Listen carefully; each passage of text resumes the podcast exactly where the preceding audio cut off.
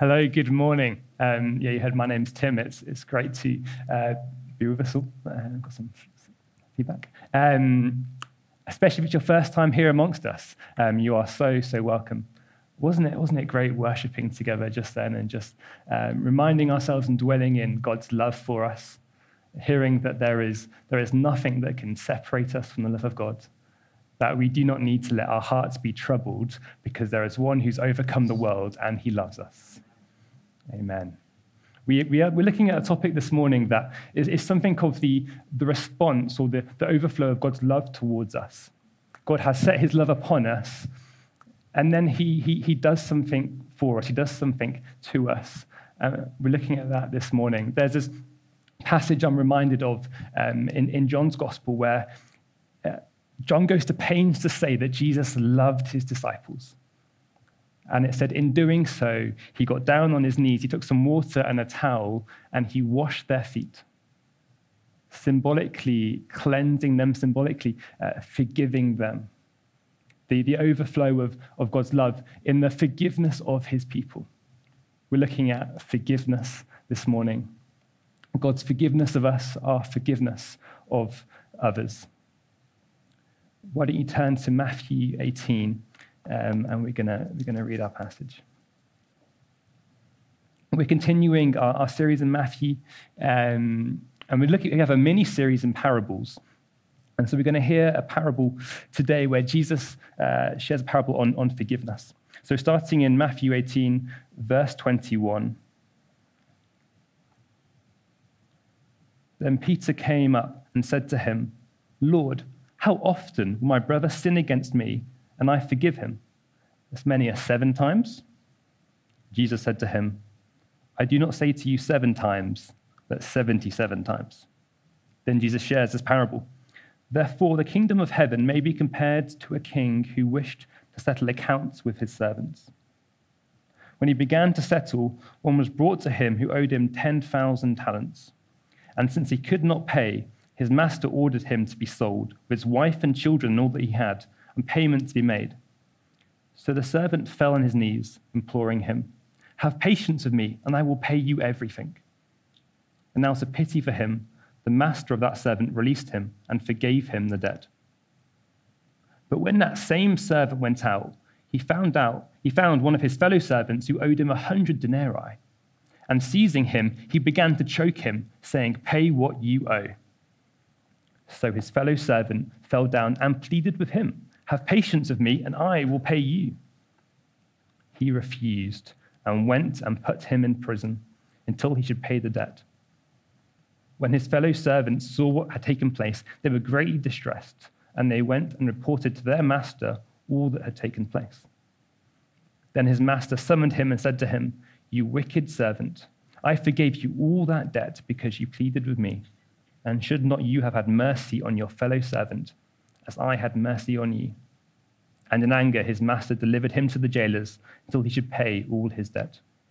So also my heavenly Father will do to every one of you if you do not forgive your brother from your heart.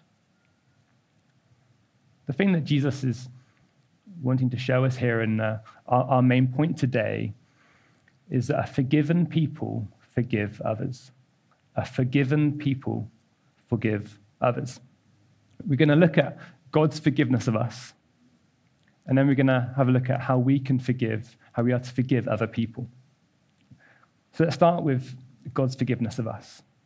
And on our, on our, on our journey through this, that's, our first stop is considering our need for forgiveness.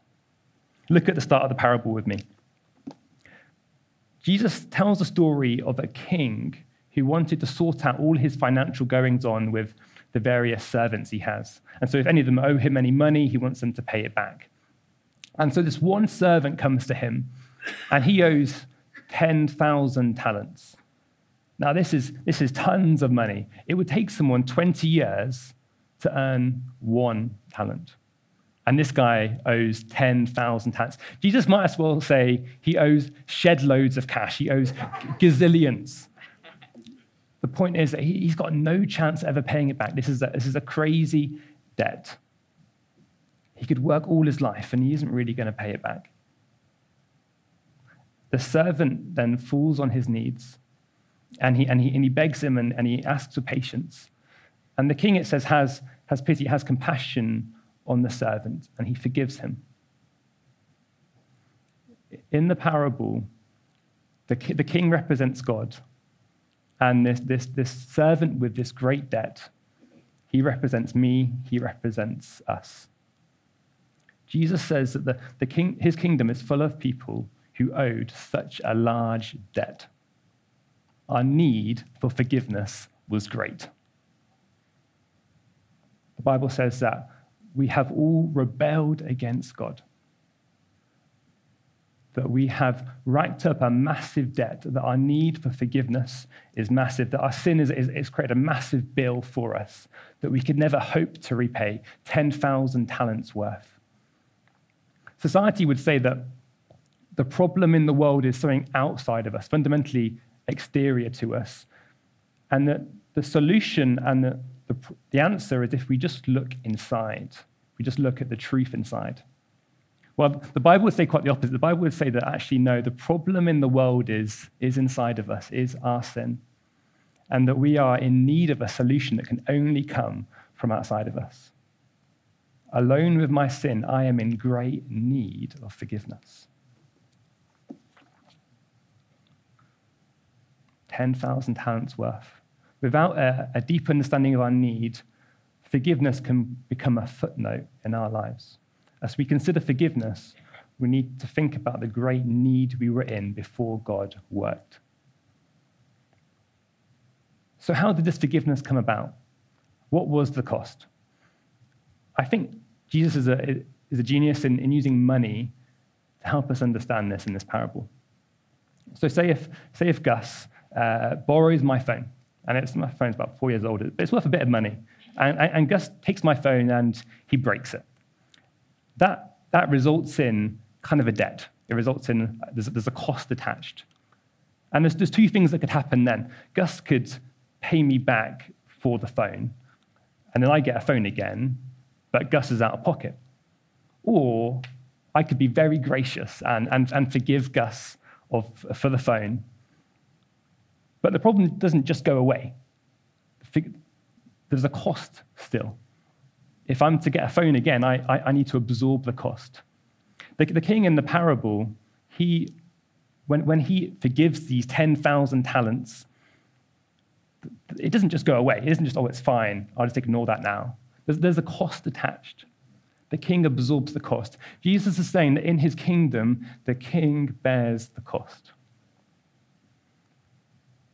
But the good news is that he is our king and that he has taken the cost for us that God in Jesus bore the punishment that was ours for our sin. The cross shows us the extent of the need, and it shows us the length to which he went to pay for it. And now we are entirely forgiven. He has fully paid the debt. This is the cost that God pays that you might freely receive forgiveness. And it is free to us, but it is entirely a cost to him. He will not hold our sin against us because it was held against Jesus in our place. Like the king, God settled up his accounts with you, but he did so on a cross and you weren't invited. Hallelujah. He has paid our cost. He has forgiveness, and we can be free of sin. But now, a question is, is he still forgiving? Is he still forgiving? Do you ever find yourself doubting that God is still as forgiving as you, as maybe the, when you first became a Christian, or when you first went to God in prayer and repented of it and said, I, want, I don't want to do this again, I, I want to change, God, I'm sorry? Do you ever feel like me that maybe God can grow tired of forgiving us? That we could exhaust the tank of his mercies. Maybe that's how you, you came into church this morning. God is tired of me. His mercy is low with me. I've been there. And I, I, want, I want to share five words, five words that have encouraged me. five words. It's, it says in Hebrews that Jesus has been appointed for us a merciful and faithful high priest. A merciful and faithful high priest. Now, we're not used to thinking of the, the job title high priest nowadays. It's not one you'll find on Indeed.com. So, what, what does a high priest do? What does a high priest do? A high priest's job is all about dispensing mercy. A high priest brings people towards God and dispenses forgiveness to the people. A high priest is all about giving grace and mercy. Jesus is appointed right now a high priest for us, interceding for you before the Father, providing mercy and grace for you when you sin. That, that God has chosen, that Jesus has freely chosen to take on this, uh, this, this job, this role right now before the Father to be a high priest for you. And, and, how, and how does he do it? What is the manner in which he goes about this job? He says that he is merciful and faithful in it. That in a job all about providing mercy, he is merciful in it. Your misery can't exceed his mercy. And he is faithful to it. He will not grow tired of forgiving you. He won't run out of mercy. You cannot exhaust the tanks of his loving kindness and mercy upon you.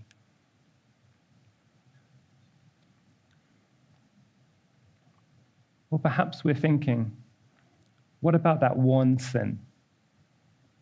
What about that one thing that we are scared to bring to God, like we, like we feel shared of in the worship?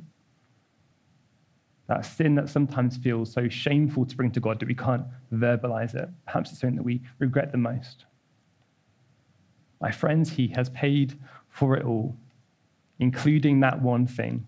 He paid every last dime. This means that when I think about that small sin that kind of I just forget about the next day, or, or that thing that I've, I've done that still affects people that I love today, that He has paid for all of it that it is all forgiven at the cross if I come to him. This means that there is no punishment left for your sin. There's none left at all. That that thing that I don't know if you've had this thought pattern like me sometimes of like, oh, that thing that went wrong in my life, is that God's punishment because of that thing I did the other day? No, there's no punishment left for our sin. God does not punish us. The, the, the penalty is completely gone.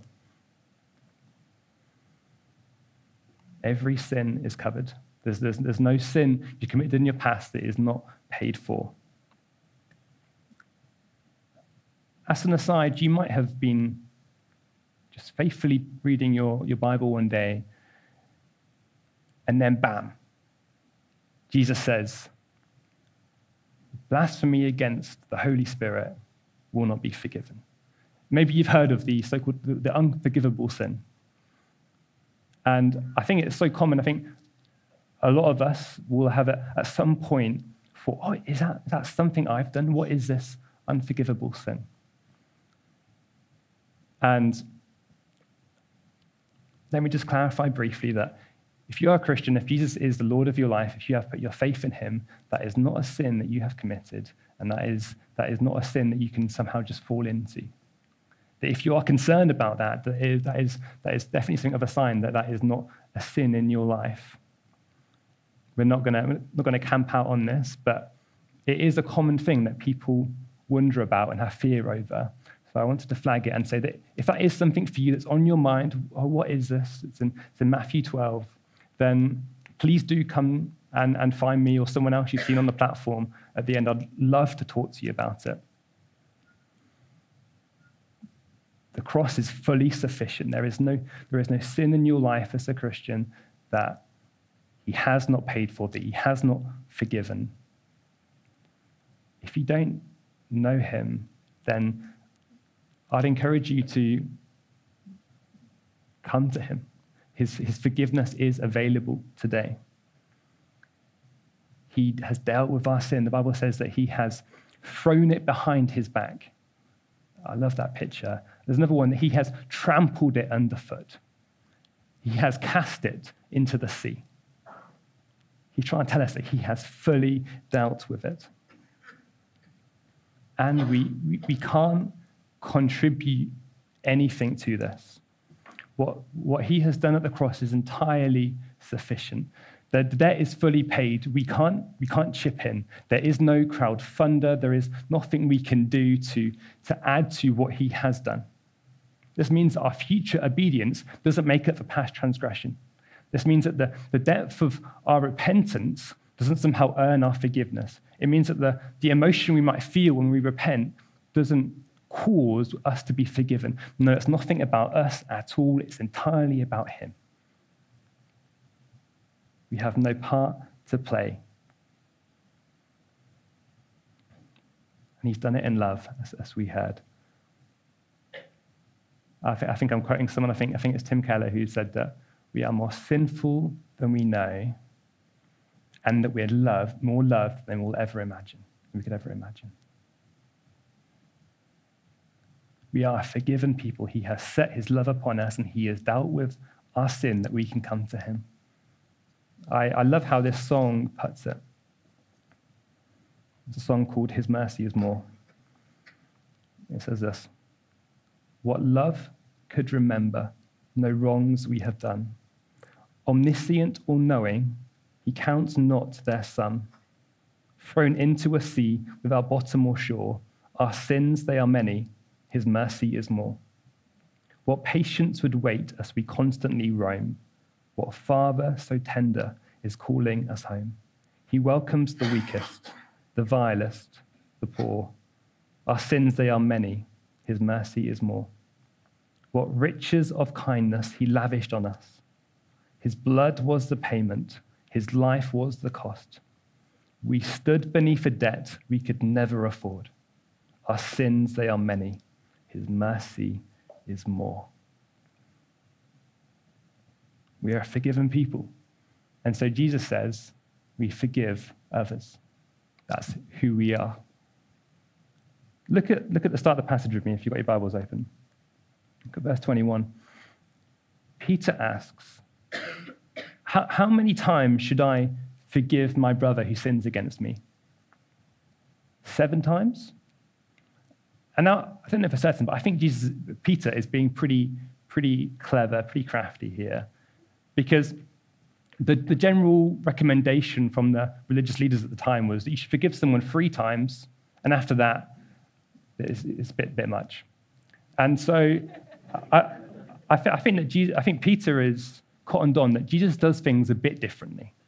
So maybe if I double it and add one, that puts me in a safe place to be.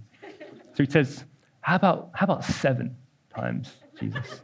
And, and what does Jesus says? what does Jesus say? He says, Forgive your brother 77 times. And that isn't to be literal. He's saying forgiveness to the utmost, full and complete forgiveness. And this is hard. When we're, when we're sinned against, when stuff happened to us that shouldn't have happened, or when stuff should have happened to us and didn't It's hard to forgive. We, that there is, there's an instinct in the human heart to take vengeance and to want to take revenge when we're sinned against. And there is, there is rightly anger at sin when we're sinned against. Paul says at one point, be angry and do not sin. Which implies that there's an anger that, that we can have that isn't sinful, but it also implies that it is so easy for our anger to just carry on straight through into wanting to take revenge. Our, our instinct can want to be when someone takes from us to want to pay them back and more. And this, this instinct plays out in, in the Bible. There's this dramatic story at the start of the Bible in Genesis. And there's two brothers, Cain and Abel. You may know of them. And and Cain is, is known for his ability to take vengeance, for his love for vengeance. And, and he kills his brother, Abel. And, and his descendants, uh, they're, the, they're the people of Cain, and they, they just seem to really love their taking of vengeance. And there's this guy called Lamech, and I, I don't, don't know much about him. He's only in there for a few verses. He really loves taking vengeance. I mean, he, he sings a song about his own taking a vengeance. I'm not to I'm not gonna sing this song. Um, but he says, Cain, my ancestor, well, he took vengeance seven times. But me, Lamech, I take vengeance 77 times. Vengeance to the utmost. Do you see what Jesus is doing? He's, he's, he's, taking, he's taking this and he's flipping it on its head.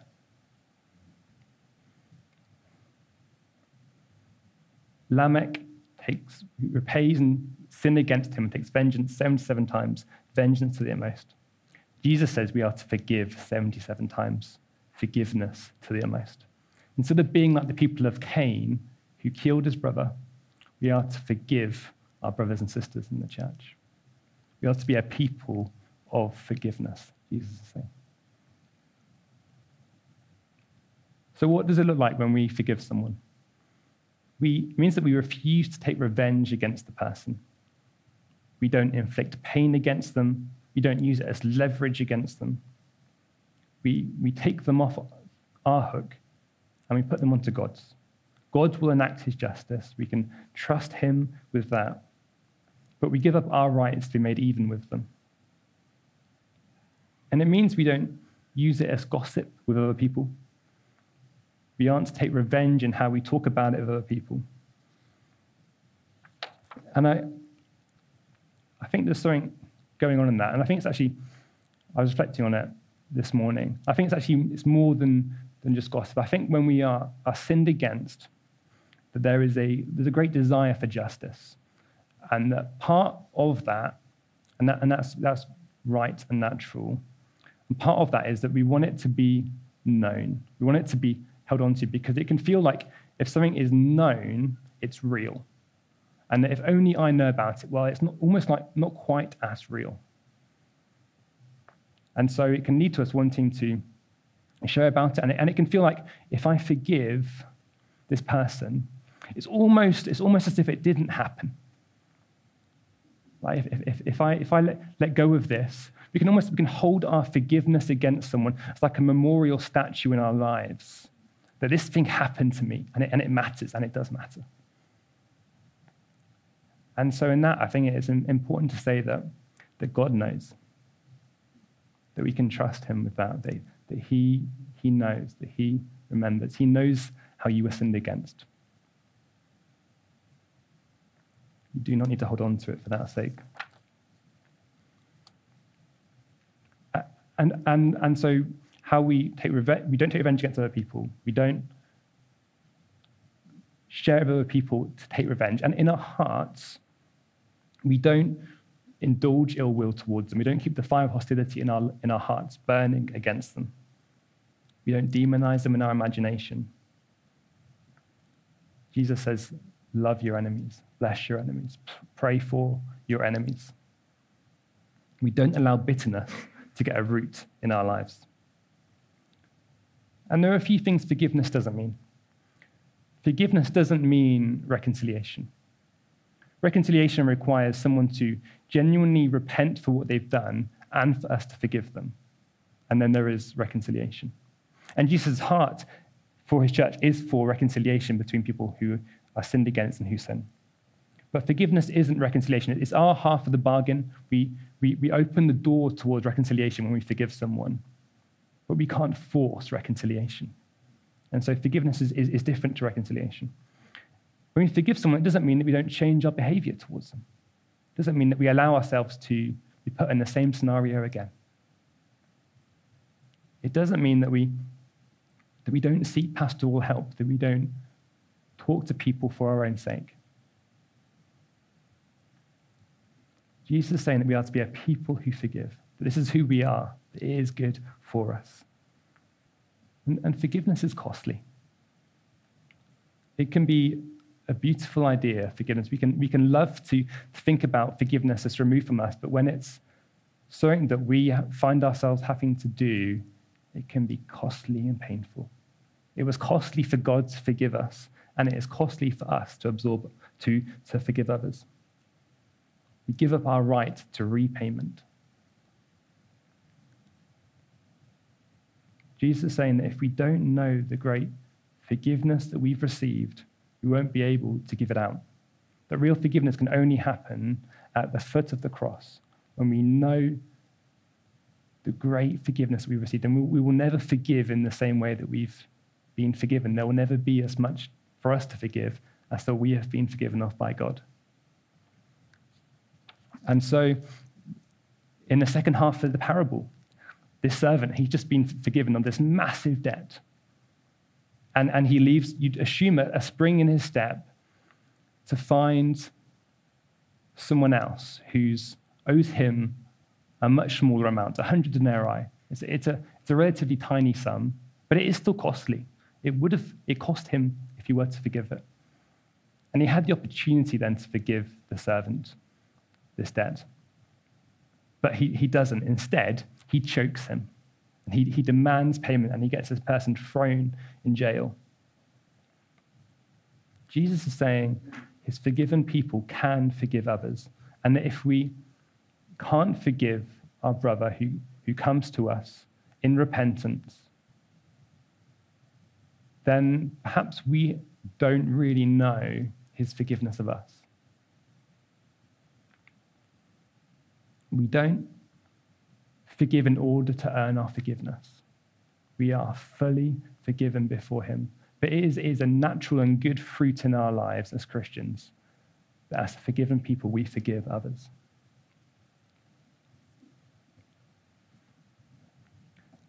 Finally, I want to share an example of of forgiveness. You might have heard of um, Corrie ten Boom.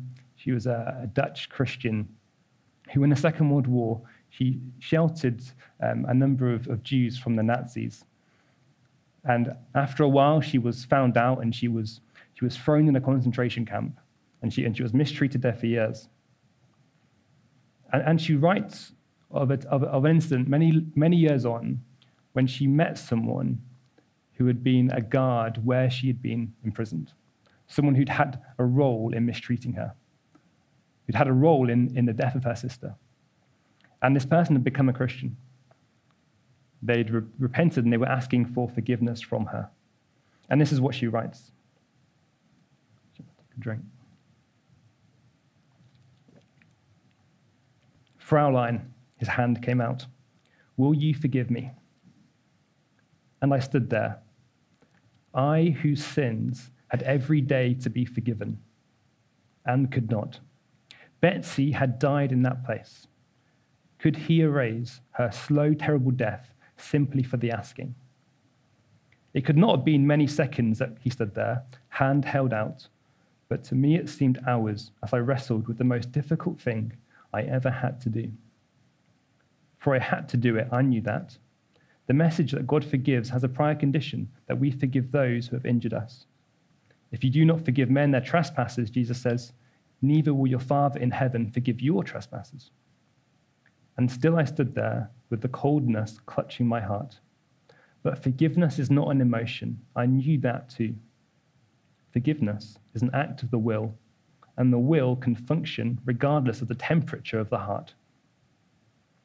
Jesus, help me I prayed silently. I can lift my hand. I can do that much. You supply the feeling. And so, woodenly, mechanically, I thrust my hand into the one stretched out to me. And as I did, an incredible thing took place. The current started in my shoulder, raced down my arm, sprang into our joined hands, and then this healing warmth seemed to flood my whole being, bringing tears to my eyes. I forgive you, brother, I cried with all my heart. For a long moment, we grasped each other's hands, the former guard and the former prisoner. I had never known God's love so intensely as I did then. That's a challenging quote, isn't it?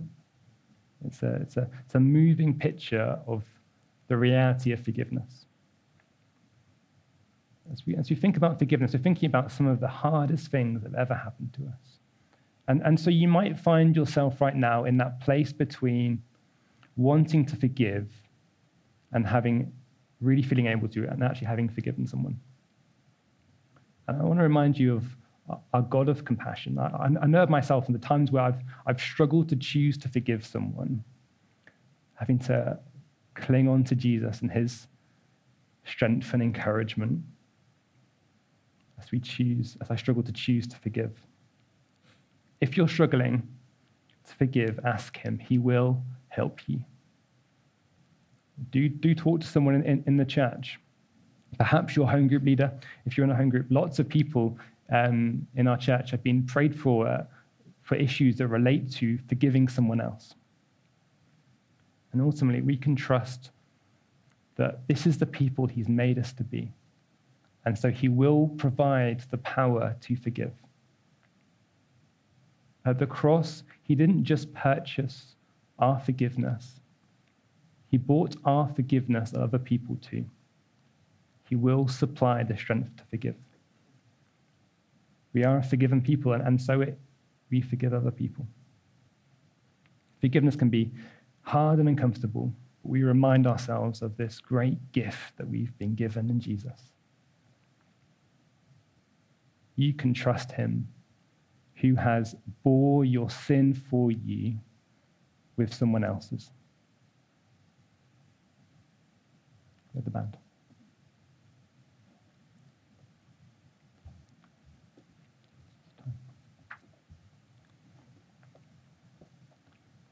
As we start worshiping, there might be two ways that you can you could respond.